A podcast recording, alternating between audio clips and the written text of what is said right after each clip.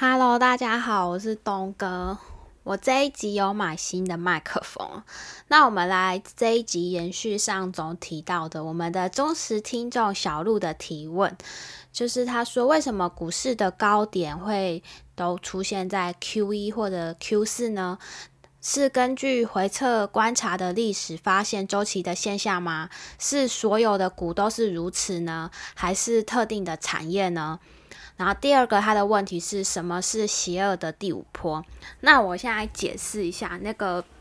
邪恶的第五波，这个他是一个经济学家提出来的，他的名字叫做康德拉杰夫，他是一位俄罗斯的经济学家，他也是统计学家，是被美国抓走的经济学家。他是在一九五零年代，当初他是在那个俄罗斯，他是属于东欧的人，后来被俄罗斯抓去，然后美国册封他，他把他抓去美国教书后，用政治庇护把他留在美国。那他讲了一个理论，叫做长坡理论，这是。一个很著名，那什么叫做长坡理论呢？康德拉杰夫他主要是。把它分了四期，就是每五十年分了四季，这个算是中国人的智慧哦。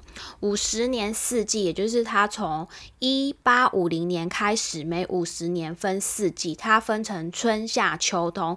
然后最邪恶的就是在秋天，因为当通常秋天来的时候，所有人都不知道那个泡泡已经吹得非常的大，大家都会沉积在秋天最舒适、最安逸的时候，之后很快的。寒冬就会来了，那我现在就要来好好解释一下那个他所谓的四季。第一阶段春天就是新一轮经济成长的开始，这个阶段的特征就是有新型的科技带来了。经济高速增长，比如说那个时候的互联网啊，或者是未来也许什么 AI 或者是区块链一个新的产业带动了那个时代。那这个时候利率是处于低位，然后企业就可以获得大量的贷款用于扩张。由于经济的快速发展，失业率也会保持在一个较低的水平，同时大众的储蓄也会随之的增加。此时最好的表现资产就是股票和不动产。那我们春天讲完了，第二阶段就是讲夏天。那夏夏天的时候，这一个阶段的经济会表现出过热的现象，股票和大宗商品的价格会快速的攀升，这就会导致的。高速的通货膨胀，这时候民众的消费会显著的增加，同时企业在这段期间依然会愿意扩大规模，这也就导致了企业的负债进一步的增加。在这一阶段，通常会伴随着一场轻微的经济衰退，但是这和一场真正的危机是不一样，更多的只是一个轻微的回调而已。但这一阶段的是不动产和那个大宗商品是成了最啊最好的表现资产。那度过了第二阶段的回调，那我们就到达了秋天，也就是最后的疯狂。这一。个阶段的经济的增长开始出现了放缓，但民众和企业的行为会和前两个阶段保持一致，这就导致了那个储蓄大幅的减少，同时企业债务的问题也会越来越严重，已经达到了一个快要难以维系的阶段。不过这个还不是最糟的，也正是因为这是最后一个阶段，各种的金融泡沫开始发生，不管是不动产啊还是股票价格都会到达了顶点。点这个阶段最好的投资选择是股市、债市跟不动产。那到了最后一个阶段，也就是所谓的冬天，经过秋天所发生的一切，经济开始衰退了。和这一次和夏天我刚刚讲的那个短暂的轻微的回调是不一样的。冬天的时间衰退的时间持续的更长，股价开始出现暴跌，然后泡沫开始破裂，大量的企业破产。这一阶段的失业率会不断的升高，普通民众的储蓄会进一步减少，投资人会想方设法从金融市场中逃离，同时也避免所有类型的债务。这一阶段通常大概是十到二十年左右，直到经济的。直到新的经济开始，新一轮的开始才会涅槃重生。在这个阶段，就是黄金等避险资产是会表现相对较好了。那听完我大概解释，应该就明白了康坡周期的每个阶段。那我想，可能你们现在很多脑中就会浮现这个问题：我们此时此刻是处在周期的哪个阶段？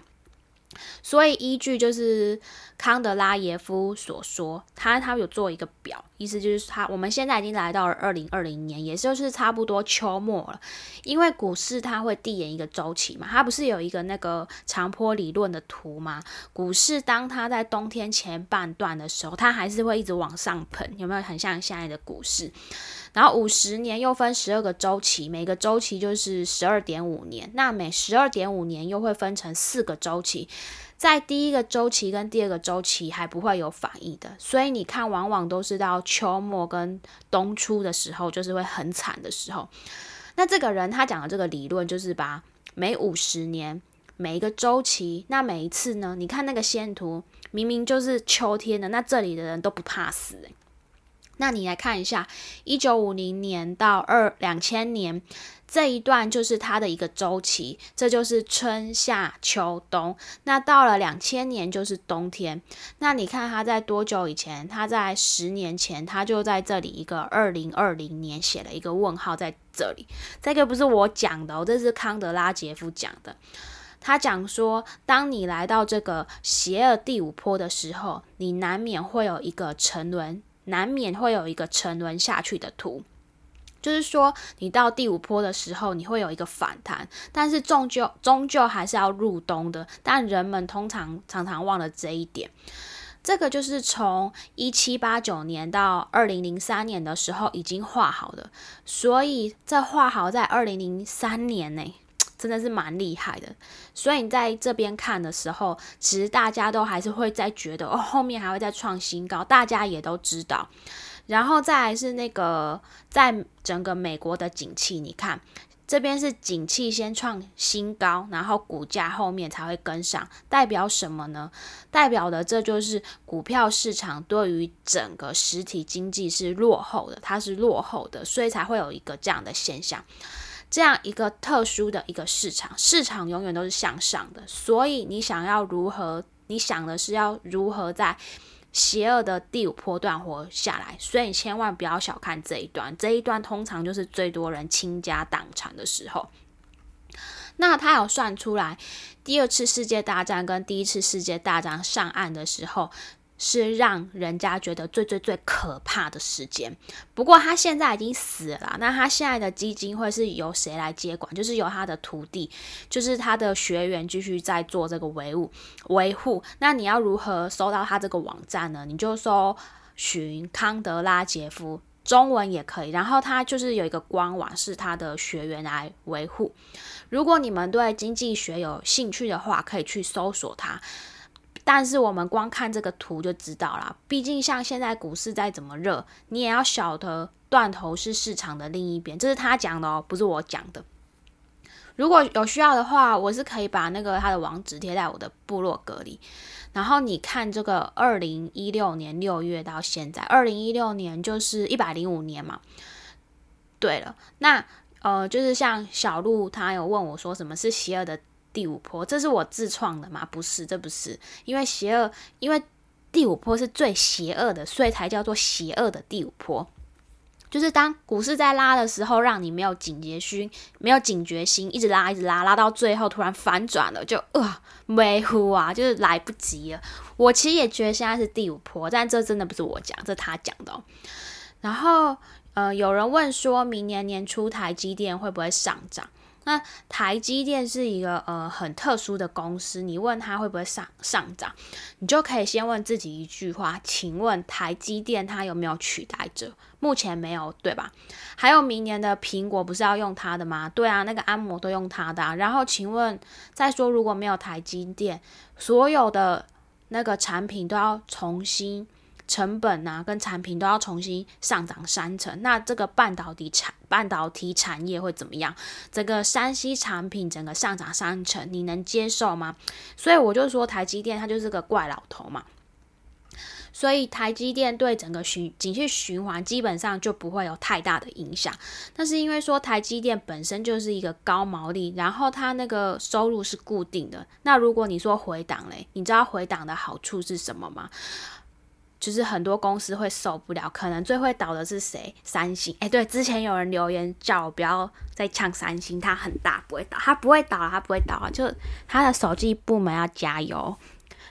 但我是觉得你们不要觉，我是觉得三星不要以为它不会倒。你们以前不知道有没有听过一家公司叫做 Series，以前三大 CPU 的那个公司有 Intel，然后那个 AMD 还有 Cyrus 这三间 CPU 公司，其实最早先出来的是 Cyrus，Cyrus 后来被 AMD 合并，结果后来它变就。超过他们啦，然后后来超维又开始切割，这个不划算啊，因为那个晶圆厂很烧钱，晶圆晶圆的一个世代就差人家很远了。那台积电现在是 hold 亚郎啊，就是老员外在砸钱砸什么，在十八厂，我之前讲错，十八厂那个南科，所以就是三星你的手机要卖好一点，加油。那就呃正式回复一下，有一位听众在我的 podcast 底下留言，我有看到，就是我说成十八寸的金元，那这个是十八长，不是十八寸。呃刊物资讯也有补充啊。那在早在。二零零一年的新闻的确，台积电是有打算制作十八寸，但是随着时间的过去，相关的设备厂商尚未达到十八寸的呃制成设备。那目前是以十二寸为主流为主，南科正在往三纳米、一纳米的生产目标中。那谢谢你的提醒哈。那然后那个三星确实是世界上第三差。大没有错，那 我的意思是说，照摩尔定律讲的话，台积电它会形成那个独占市场。那三星三星的手机部门，你就要好好加油，不要倒掉，好没有啦？那就先讲到这里了。然后很谢谢你们，就是会留言给我，都会去看。那有问题的话，我就是会做一集 podcast 内容回你们。那如果你喜欢我制作内容，也记得到 Apple Podcast 或 iTunes 上给我五颗星的评价。我很需要你们的五星鸡血支持，感恩大大们的五星鸡五星鸡血充值。那我今天就先跟你们聊到这里了，我们下次见，拜拜。